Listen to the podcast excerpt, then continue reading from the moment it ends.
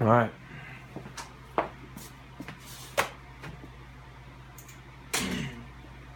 All right, so this morning I'm just going to repeat what I just said. Uh, the Holy Spirit wants all of your heart. All of your heart. The scripture says that God is an all consuming fire. Forgive me for not having the scripture reference right now. Uh, I just don't have my phone because it's recording, and I would normally Google these things like last minute. This is what I feel like the Holy Spirit's teaching me this morning. Holy Spirit wants all of your heart. God is an all-consuming fire.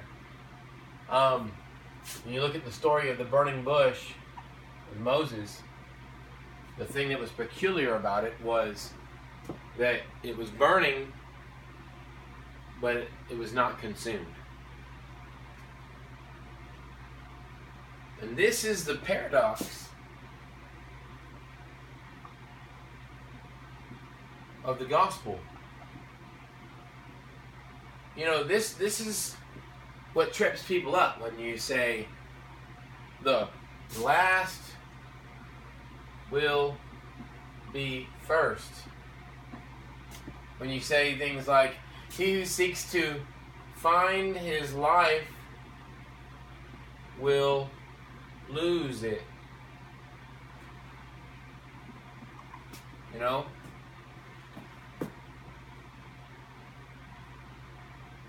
The same thing happens when it talks about in Luke chapter, I believe, 14. Hate your mother and father, brothers and sisters, your children, even your own life, or you cannot be my disciple. Says, it says I, I declare if you can't renounce all that you have, you cannot be my disciple. This is the paradox. When God tells you, sell all that you have and follow me. Holy Spirit wants all of your heart. The Father wants everything. He wants all. Wants all of it. It's the same concept of and therefore one day he will leave his father and mother and cleave to his wife, and the two will become one flesh. It's when you leave and you cleave.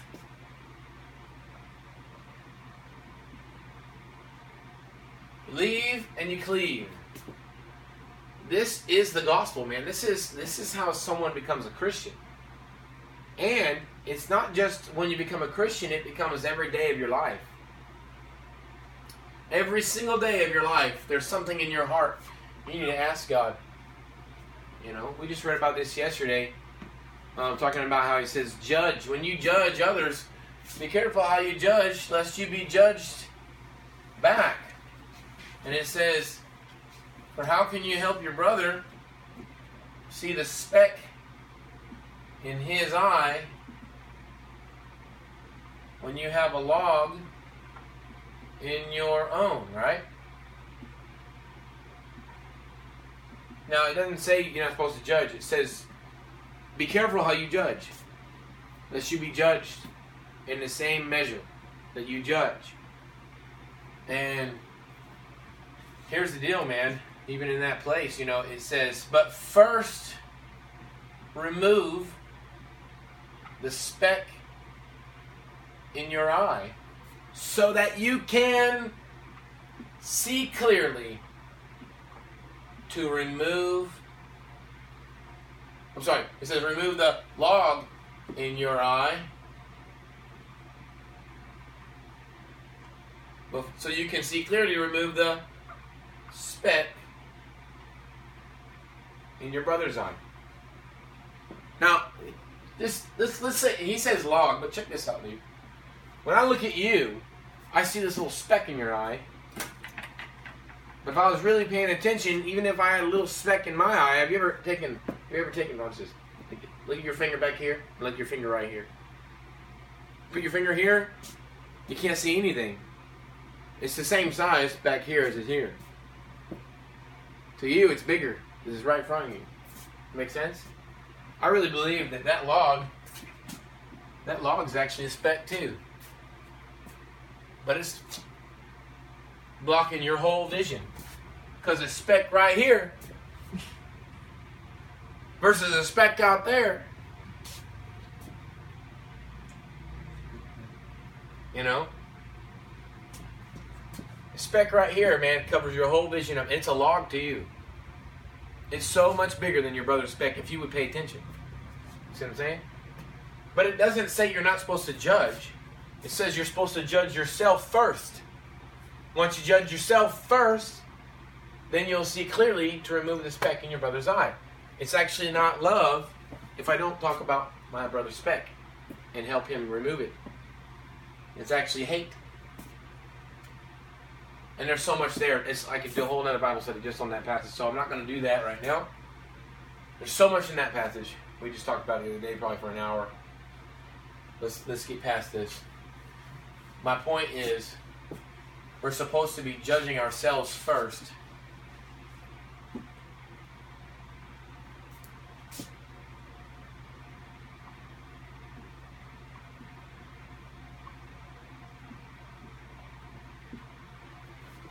Paradox of the gospel the burning bush that was not consumed.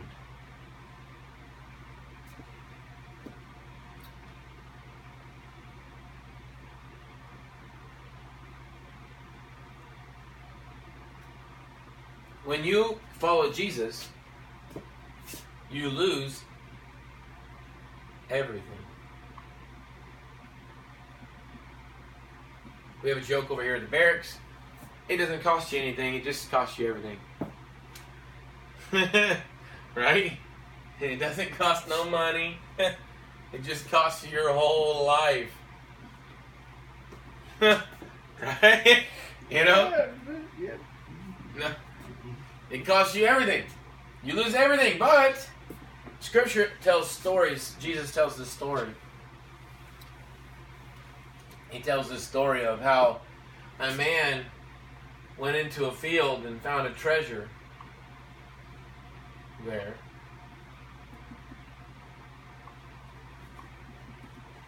He found this treasure in the field. And it says, when he found his treasure in the field, he went home and sold all of his possessions so that he could buy that field just for the treasure that was in it. See, this is the gospel. Your life, it costs you everything to follow Jesus. But the trade out, when you trade your life for His,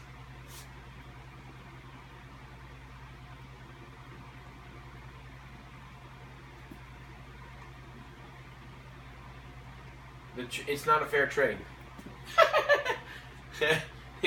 your, your life is nothing worth compared to His. His life is this treasure in a field that you sold all that you had for. This is the all consuming fire. God is an all consuming fire. He wants to consume you. He wants to consume you. And it first starts with your heart. Write that down. God wants to consume you. He wants to consume you. God wants to consume you.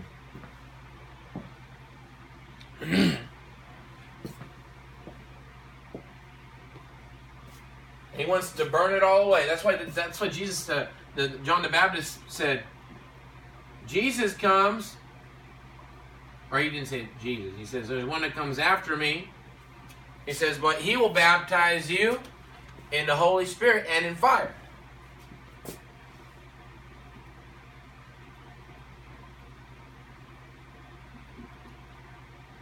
And I believe there's some pretty cool supernatural experiences with this, but I believe that it mostly has to do with the purification process.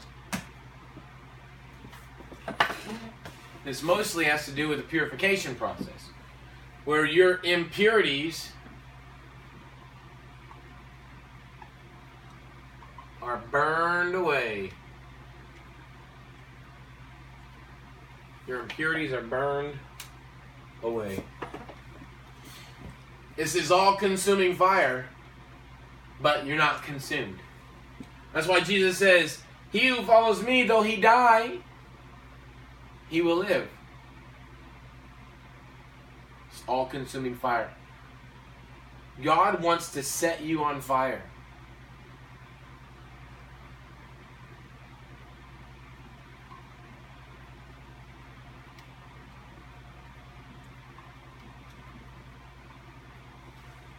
And if you're bought by the blood of Jesus, you will never be consumed. You will never see destruction.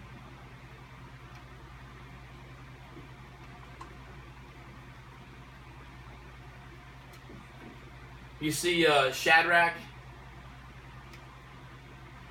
Meshach, and Abednego. These guys were worshiping God uh, back in the Babylonian times. And the Babylonian king says, I'm going to make this big old um, idol. And everybody's going to have to worship it. And if you don't bow down and worship it, you're going to be thrown into the fiery furnace. I might be misspelling that. The fiery furnace. And I think they, he made it like seven times hotter. And the guards, when they didn't bow down and worship him, check this out. He said, We will not worship your God. He said, Well, you're going to die. And they're like, uh, We're so confident in our God and his legitimateness. our God's legit. right? That's the street version. Uh, the KJV. Um, they're like, dude, we don't care if you throw us in there. Our God will save us. And then he said, then they said, you can throw us in the fire. Our God will save us. Can you imagine that? Throw us in that fire. Do it. Do it. Do it. Do it. says our God will save us. And then it says, and even if he doesn't, we still will not bow. So they were thrown into the fire, and the guards were taking them as so hot. It says that they when the when the fire when the, the guards threw them in the fire, the hot the fire was so hot, hot before they even got to the furnace that the guards dropped dead. Had a slight interruption, got called, messed up my video. Now we're on airplane mode, so we're all right. So I was saying that Shadrach, Meshach, and Abednego said, even if you throw us in the fire, we will not we will not serve we will not serve your God. And then it says that the, the guards threw him in the fire, and they, in the process of throwing him in the fire, that they died. So check this out. They go in the fire, and their bonds burn off, and they're walking around in the fire. And they're like all the people that were, were you know Nebuchadnezzar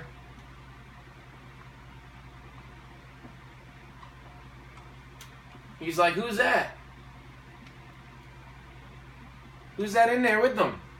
Didn't we throw three guys in there? Now there's four. And the fourth one has an appearance like that of the Son of the Son of God. Or Son of Man, I can't remember what it says. Like like the Son of God. Like he looked like an angel. Like there's an angel in there. Like he's a. Anyway, some people want to go as far as to say that was Jesus in there. You have to keep in mind they didn't know about Jesus back then. They just, when they said Son of God, they were meaning angel. All right, check this out. So when when they're in the fire, then they come out, right? I wonder how that went down. Like, okay, uh, they're walking around in the fire, and the guys are like, well, uh, you've been in there long enough. I guess you can come out. yeah, I, uh, Right? I, I guess. I wonder how that happened. Did they just say? I don't know. I it's just, I don't know. That'd be so weird. I mean, maybe they turned down the furnace. I don't know. All right, so it says that their bonds were burned off. This is so awesome. Oh my gosh, it's so awesome. Lord, you're so good, dude. When when we enter, listen, you're destined for fire, man. Either you're destined for the fire of hell or you're destined for the fire of the Holy Spirit. You're destined for fire, man.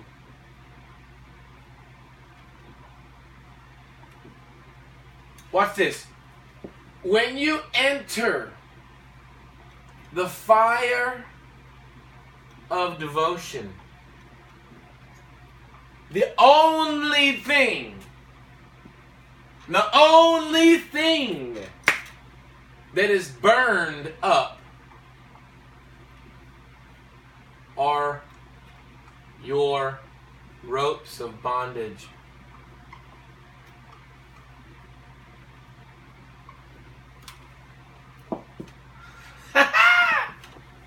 and guess what?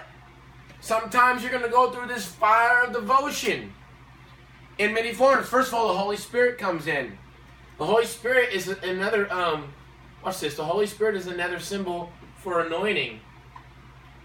I, Isaiah 61 says, "I've been anointed with the Holy Spirit." Oil was represent of the Holy Spirit, and you anoint somebody, okay? And it says, "I have come." Watch this to break the bonds and break the yoke of bondage. The Holy Spirit, when He anoints you, this is so awesome. Holy Spirit is is is uh, Holy Spirit anoints you and sets you apart so you can go set others free. The Holy Spirit also, the, the anointing of God, will literally break bondage. Why? The Holy Spirit's the fire, and the fire burns away the ropes of bondage. This is so awesome. This is so cool. This is new. Thank you, Jesus.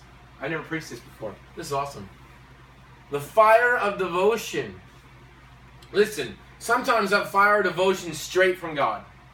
Like it's in your heart. He'll burn these things away in your heart. He's like this fire that consumes this bush and it just burns away the impurities, but it won't burn the bush. Listen, when you submit to God, it's going to burn.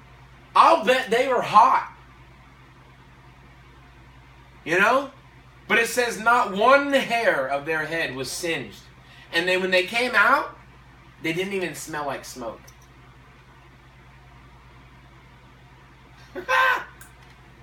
Dude, this is so awesome. Burned up. The only thing that's burned up are your ropes of bondage. Listen, this is powerful. Sometimes that fire devotion is straight up from the devil. You know, the Bible talks about, blessed are you. And it says, rejoice when you encounter trials of many kinds. For we know that the testing of your faith pr- pr- produces patience. Patience. Long suffering, that's what that means. and it says, oh, it's so good. And then it says that it develops character. It develops character. What we're talking about right now is the Holy Spirit wants all of your heart. You're going through trials, okay, straight up from the devil because you know why? The devil doesn't want you worshiping God. So he says, listen, if you keep worshiping God, I'm going to throw you in the fiery furnace. And you have to make up your mind. You know what? God will deliver me. And you know what? Even if he doesn't, I still will not bow. Look, God didn't throw them into the fiery furnace. It's not like God whispered in Nebuchadnezzar's ear, Hey, Nebuchadnezzar, see my boys over there? Those guys are awesome. Hey, throw them in the fire for me. He didn't do that. No, there was another power And it was the devil. Another power who who creates false gods. False gods. And he wants you to worship these false gods. False gods. uh, lovers of pleasure. You know, worshiping self. You know? He wants you to worship these false gods. And if you are focused on and devoted, these boys were fasting, man. They wouldn't even eat what everybody else was eating because it violated their law, their Levitical law. Look, so my point is, not everything happens is from God. You know what I mean? Listen, the Holy Spirit fire will burn it out of you without you having to go through trials. Come on, listen, listen. Let me show you something. How do you know what love is? All right, y'all got all this, right? I'm erasing it. I'm erasing it in it, whatever that word is. I'm erasing it. Check this out. So, Holy Spirit wants all of your heart. Listen, how do you know what love is, man? The Bible says we love because He first loved us. I, I'm now going to get into something. This is really what I wanted to talk about, and I, I, I knew it would come around to this. We love because He first loved us. Listen, the Bible says in 1 Corinthians chapter 14 or uh, 13. Am I? Can you double check that? I think it might be 2 Corinthians. I think it is. It says, uh, yeah, it's 2 Corinthians. 2 Corinthians chapter 13. Love. No, no, no. First. First okay, it is first. 1 Corinthians chapter 13. Hey, read your Bible. Okay. 13, 13 4. Love is patient. Okay, look, look, look, look, look, look at this. Look at this. Love is patient. So there's some translation, there, there's some passage that says, and I can't remember what it is. I, y'all, for, please forgive me. Okay, I know the word in my heart. Um, I don't. I'm not a big Bible thumping memorizer. Okay, I just read the word and I let the Holy Spirit work in me. So please forgive me for not quoting these scriptures. Google these things on your phone. If you're looking on Facebook, obviously you have internet. So Google what I'm saying and check everything I'm saying, okay? But the scripture says that the trials produce patience. And so you know what people say to me? Listen, you know you you know okay. They say trials produce patience. You don't have to go through a trial to get patience. All you have to do is love. And I guarantee you this if you choose to love, the devil will try you. And in that try, in that trial, your love will be tested. Why? Because he hates you. The devil hates you, and he doesn't want you to love. So he says, "Oh, you're going to pursue love." Why does he hate love so much? The Bible says, I think it's in one of the John letters, the, the epistles of John. There's three of them. First, second, and third John. Again, do your own homework. That God is love. God is love. So why would he hate you to love? Because God is love. The Bible says we love because he first loved us. So when we choose to start loving, then we start to look like God, and God and, Je- and the devil hates that. So he's going to give you ample opportunity to test your love by bringing trials your way. He's going to throw you into a fiery furnace. But listen, there's two fires. There's the fiery furnace of trial and persecution. Okay? This is not from God. Then there's the fire of the burning bush.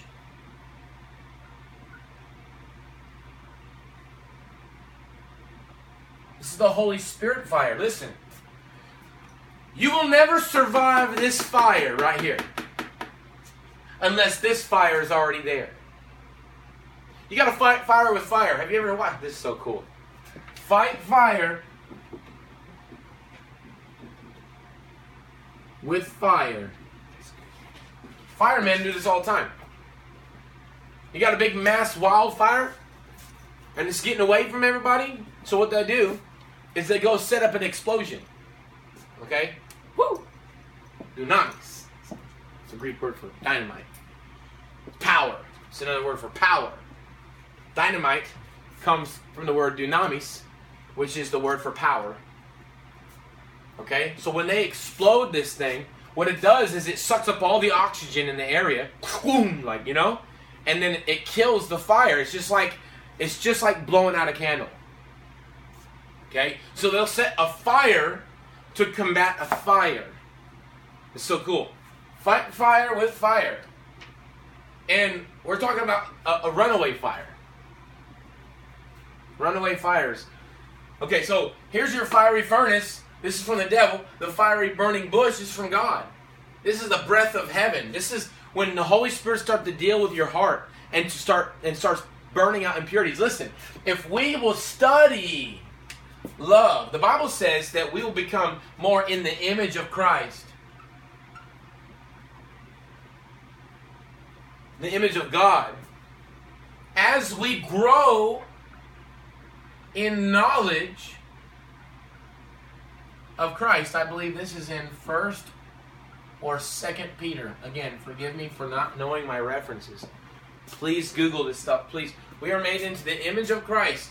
Don't go to your Bible app and look this up because those little things don't know how to look up stuff. Use Google. You can Google everything I'm saying. It'll pop up the verse, and you go look up the verse in your Bible. Okay? Image of Christ. Grow in knowledge. Christ. When you grow in the knowledge of Christ, you, you, you start to become more of the image of God. Here, go over to Second Peter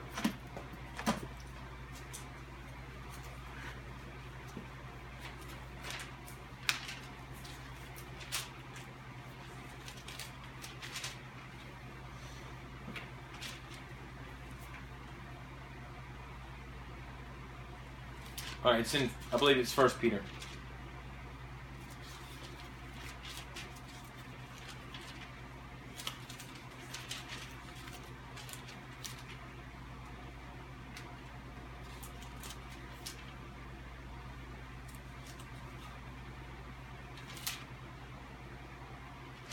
Yeah, let me get my other Bible.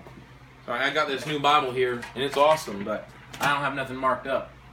It's another reason why I can't memorize scripture because I just mark it up. The Bible's, if you read the whole Bible, it's kind of hard to memorize the whole thing. All right, it's First Peter.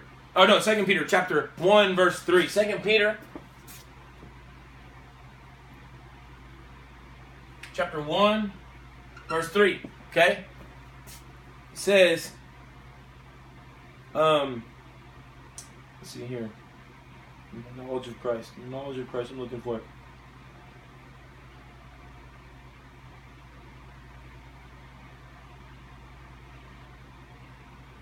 Well, I might be messing that up. All right, all right. I'm, I'm, I'm messing it up. Okay, we're gonna have to Google this. I'll have to find it out. I'll put it on there. I'll, I'll put it on the video and whatever when I get a chance. The image of Christ. We, we, the more we study Him, the more we know Him, the more we understand love, the more we'll become more like him. We let his fire actually burn these impurities out of us, and we become like him. Watch this. Love is patient. You don't have to go through a trial to, to become patient. However, patience is irrelevant without trial.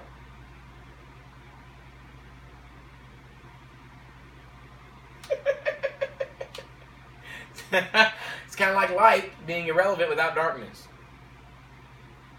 You don't turn the light on unless there was darkness there. Listen, patience doesn't come from darkness. You hear me? People think, oh, the trials will produce patience. No, listen. No. No. The trials are the ground that the that the patience is planted in.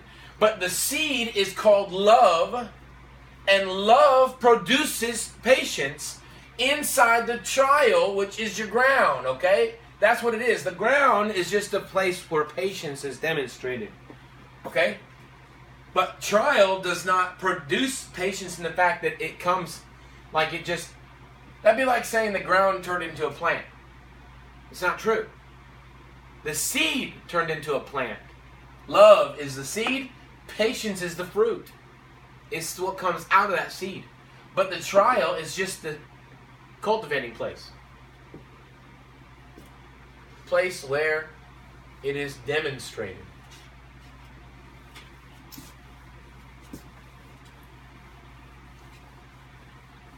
All right, that leads me to my last point that I really want to talk about. This one.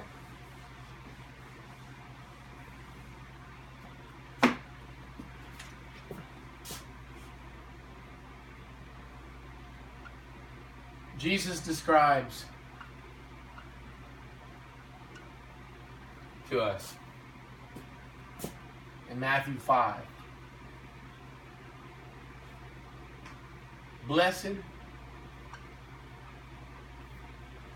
are the peacemakers, for they will be called the sons of God. Blessed are the peacemakers, for they be called the sons of God.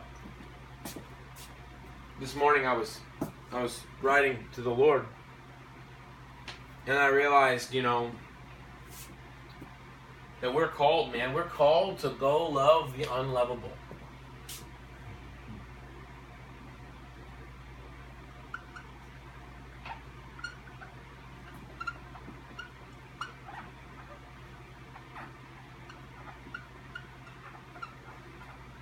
Called to love the unlovable.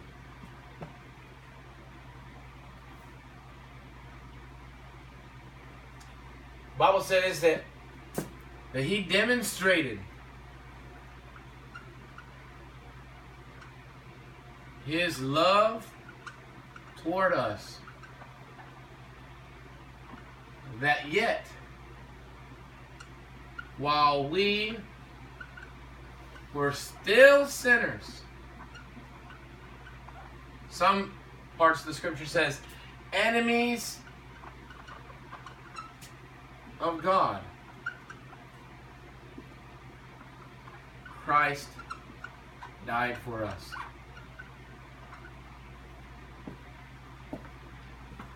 God's specialty.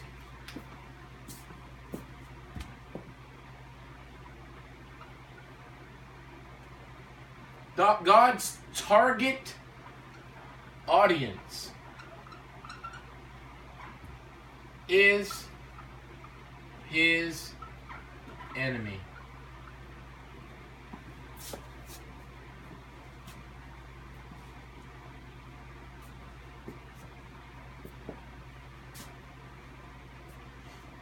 Hmm.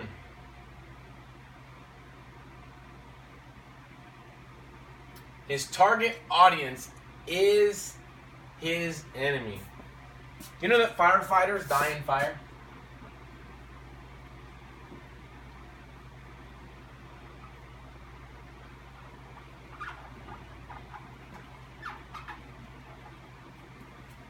They can die in a fire, but they go right into the fire, and they and their their target is the fire. There are fire chasers.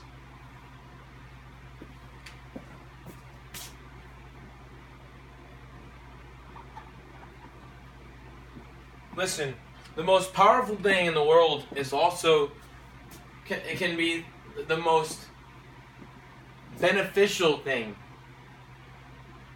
and but when it's taken out of its context, it can be the most destructive thing. You know? Your experience with fire will tell me how you feel about it. If your house got burned down as a kid and you saw the flames coming up, you may have a total fear of fire. And you may think fire bad. Right? Or you may be homeless in New York and you and you come up to the fire in a burn barrel, and it's your only comfort. So the things that have the most power in our life can be the most life giving or the most death giving. See what I'm saying? People are the most powerful thing in the world. And they can either be the most life giving or they can be the most life taking. So, when you're taken out of context, when you're not fulfilling the will of God in your life, you are a very destructive force. But when you're in God's design for you, you are not a destructive force anymore. You are now a world changer and a life giver and a light bringer. You are the salt of the earth.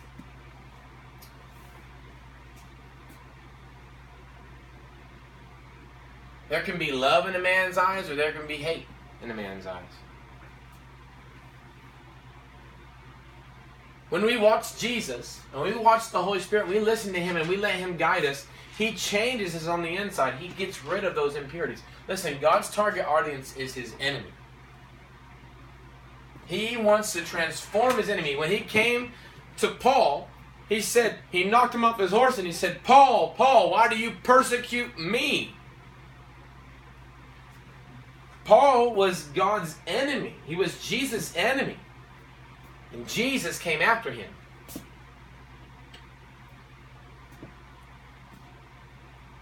We are supposed to be made into the image of God. We're, we are supposed to be going after what God is going after.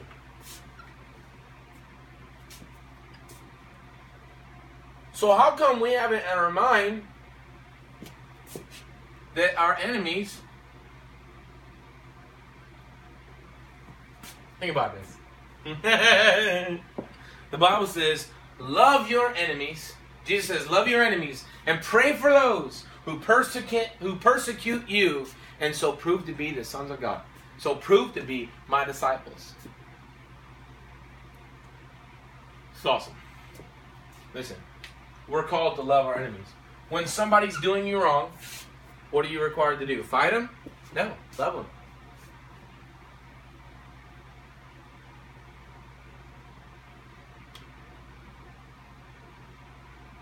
We're called to love our enemies and to forgive them. Why? Because your Heavenly Father forgave you.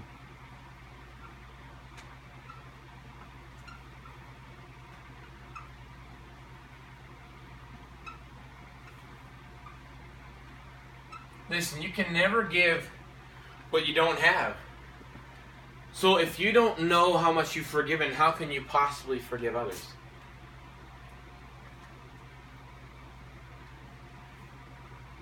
Man, this is heart right here, man. Holy Spirit wants your heart, all of it. And it's a daily repentance. See, see, if you don't realize it by now, when you walk with God, you repent daily. Because if you're submissive to God, if you're submissive to God, He will burn out of you the impurities.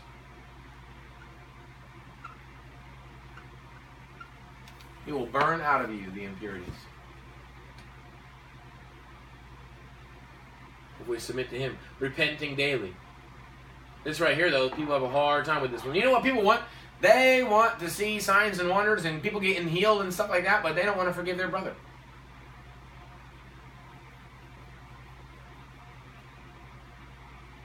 Man, you cannot operate in supernatural signs and wonders apart from walking in the forgiveness of God.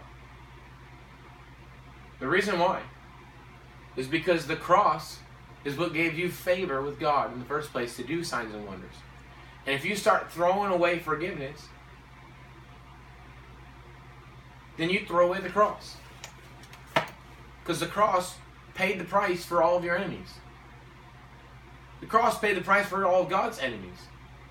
And so when we start throwing away the cross, when we start throwing away, oh, I don't want to forgive them, then what you're doing is you're trampling on the cross.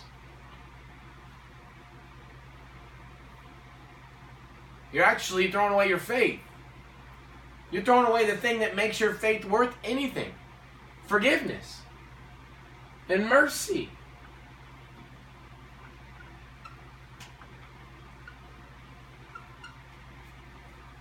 There's no power in your life because you don't understand true power the power to forgive, the power to restore.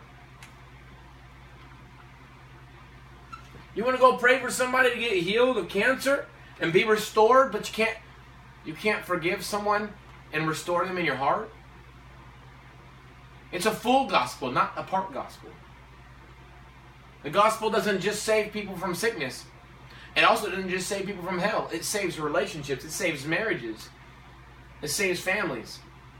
It saves enemies. I was in high school. I'll tell the story and I'll, I'll end it with this. You got all this, Yeah. I'll share this story. When I was in high school, I had this friend of mine. Well, he's not a friend. He was not a friend at the time.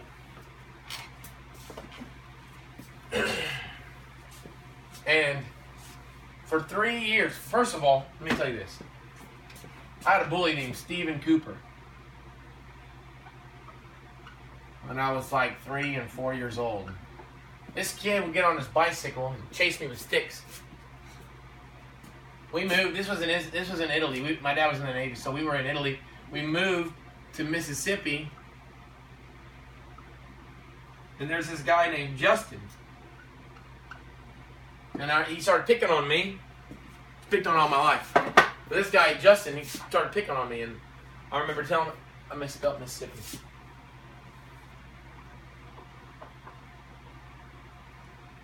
Justin came started picking on me. I told oh, my dad, Dad, we just moved away. Got right- we, we just moved away. We left Stephen Cooper, and now I'm here, and there's Justin. And my dad said to me, Zach, no matter where you go,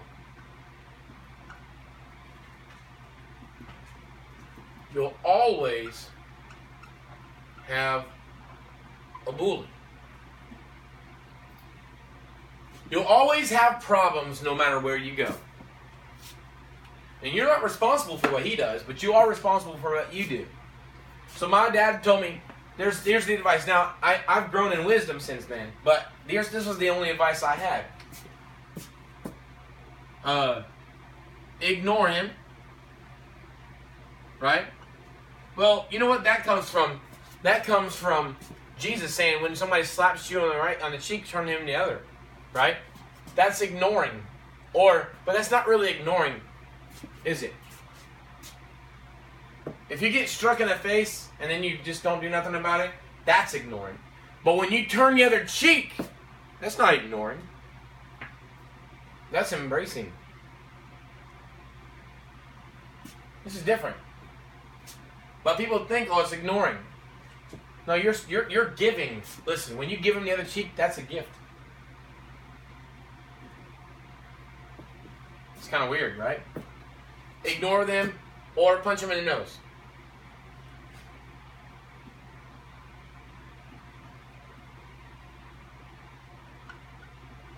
Punch them in the nose, right? Man, I, I that, those are my two options.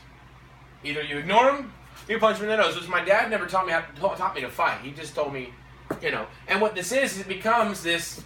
Watch this. This becomes almost a cowardly move.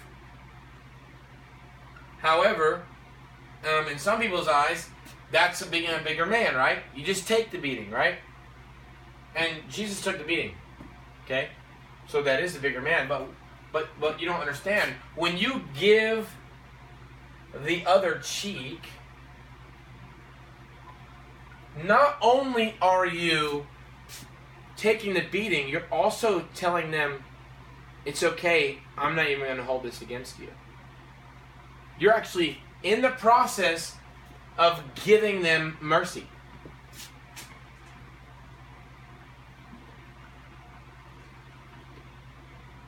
You're giving them what the Father gave you. All right. The other option was punch or or retaliate. Another way of saying retaliate, right? So you could say with words, you know. So that, those are my three options: ignore them, punch them, or retaliate with words, right? But the problem was I just wasn't malicious in heart. So when people picked on me, I really couldn't think of anything mean to say unless I was gonna be really mean, like just awful. You know what I mean? Well, I didn't want to hurt anybody really, so I never really could come up with something uh, that was smart enough or fast enough. Uh, I just never was like that. You know, it wasn't in me really. I was I was learning about Jesus and I love, and so it was hard for me to be mean. You know what I mean? Because I was studying Jesus all the time, right? Well, this happened all my life. I got picked on all my life. Then finally, I get in high school. And I'm really serving God, you know, and I'm really wanting to make sure that I'm doing what I'm supposed to be doing. And uh, so check this out. I'm praying, and I said, God, um, what do I need to do about this guy? And I started praying for him because I didn't know what to do. And I was like, Lord, please change this guy. This guy was my enemy. His name, at the time, he was my enemy.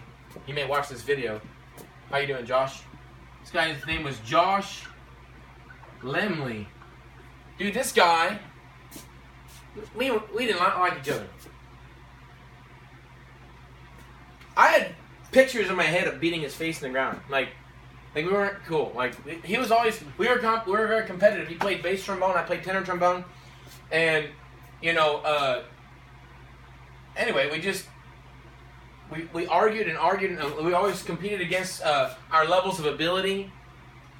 And you know, at the time, I didn't really think he sounded very good. And he probably didn't think I sounded very good. You know. And anyway, dude, we get into uh, high school there. For three years, man, he's my arch enemy. And I tried to ignore him. He would be mean. And I started trying to be retaliated and say something back to him. He'd just be meaner. And then eventually I was trying to say, hey, look, I'd rather be his friend. And then people would talk about him behind his back. And I wouldn't feed into it because I knew it was just going to get back to him. Right? Because these people were two faced. And so I was just like, look, I, I would rather be his friend. I don't, I don't want to be enemies with, with Josh. You know? But I didn't have wisdom. I wasn't fixing a problem. And I asked the Lord, I said, Lord, what do I do? And the Holy Spirit convicted me because I kept praying for him. God, please make him change. Lord, please change his heart. Oh, God, please. And I would just beg God just to change this guy. And as I prayed for him, my heart started changing. Instead of him changing, I was changing. And I started finding out things about him, you know, and I started having compassion for him. You know, found out, you know, he didn't really feel like his mom even loved him, you know, and broke my heart, you know. Uh, I might have found that out later, but the point is that last year, the Lord told me, I want you to love him. Don't ignore him, don't punch him in the nose, don't talk back to him. Love him. Because that's what Jesus says. Love your enemies and pray for those who persecute you. Love him. And dude, I had murder in my heart, and I didn't even know it. At the time, I didn't know that me punching somebody in the face in my dreams was murder. That's murder, man. I had all kinds of stuff because I didn't know the truth. You want to know how to get rid of sin in your life? You start loving somebody. So that first day, he comes back, man, and of course in my head I'm thinking, man, I don't know how I can even be nice to this guy. There's nothing nice to say to him. You know? Nothing nice to say to him.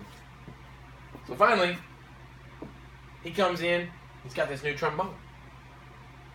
And I'm like, okay, you know what? I can I can compliment him on the side. You know? I can turn this into a compliment. And I don't have to compromise truth. Because I don't think he's nice at all. I don't think he's a good guy. I don't like him. But you know, God, you told me to love him.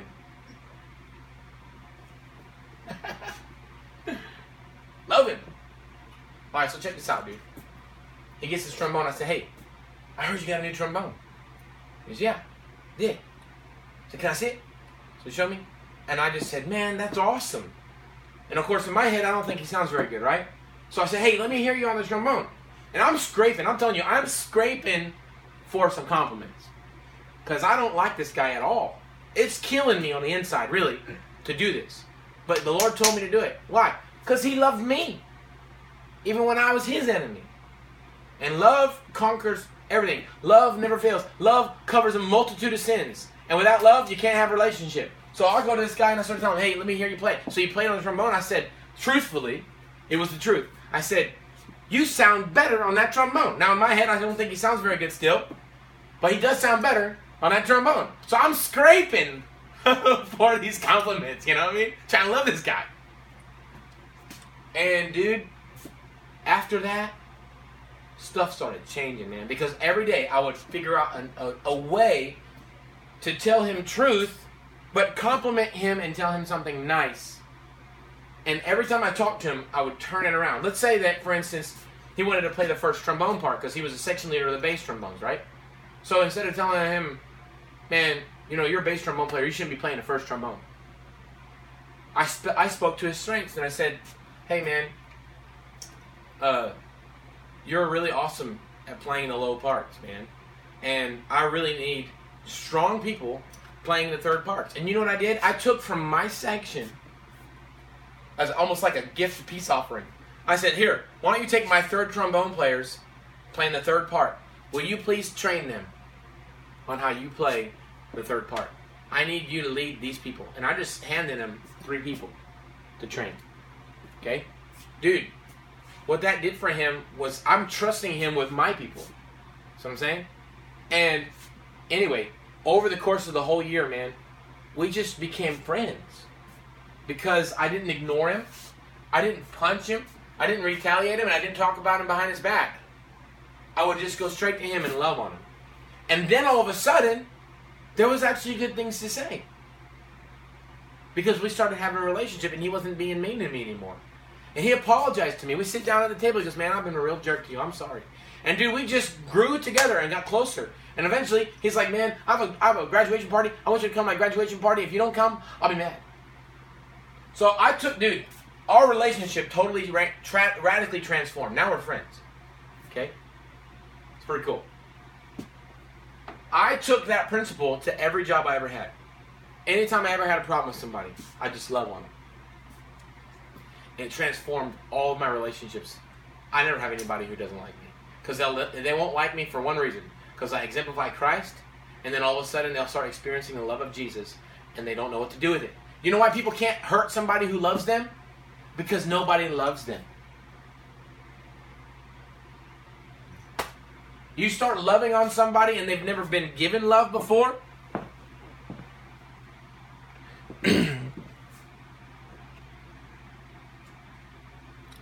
Sorry, something come up on the screen. If you start loving somebody and they've never been loved before, they don't know what to do with that.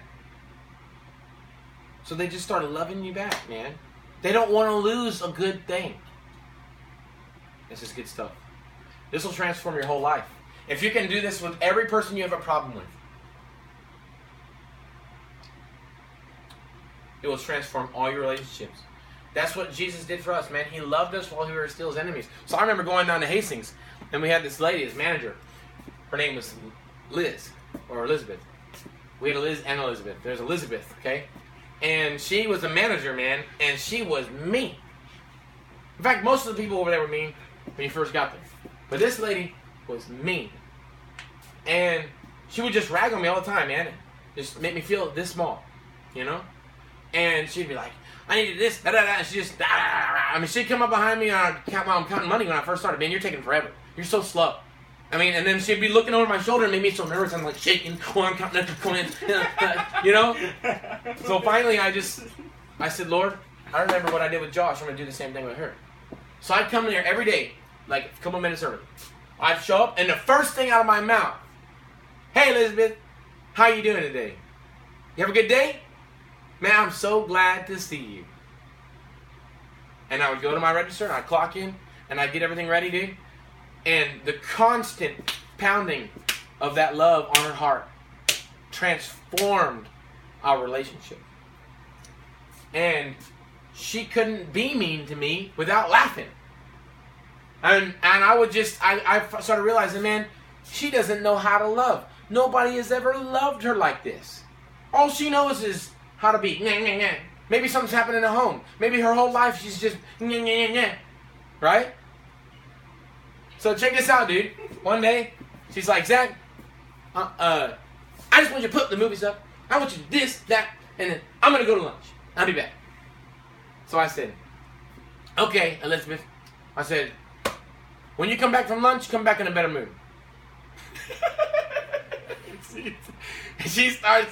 Everybody at the store is like this, because they all know what she's like, and and they they would never talk to her like that because she's mean, you know. And so they're all looking at me like this. I can't believe you just said that to her, you know. And Elizabeth looks at me, and she starts laughing.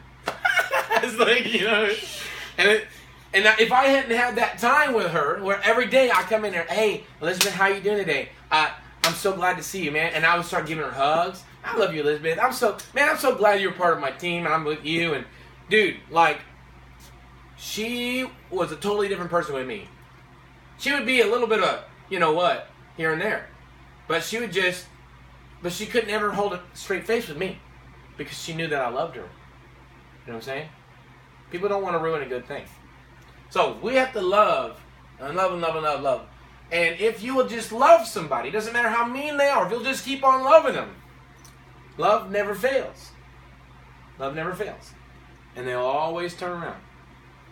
It's good stuff. All right. In the name of Jesus, thank you, Father. We can learn how to love our enemies and pray for those who persecute us. We thank you, Father, for all of our enemies in the Middle East, that they'll come to know Jesus and be as radical for the Lord as they are for the devil. In Jesus' mighty name, amen.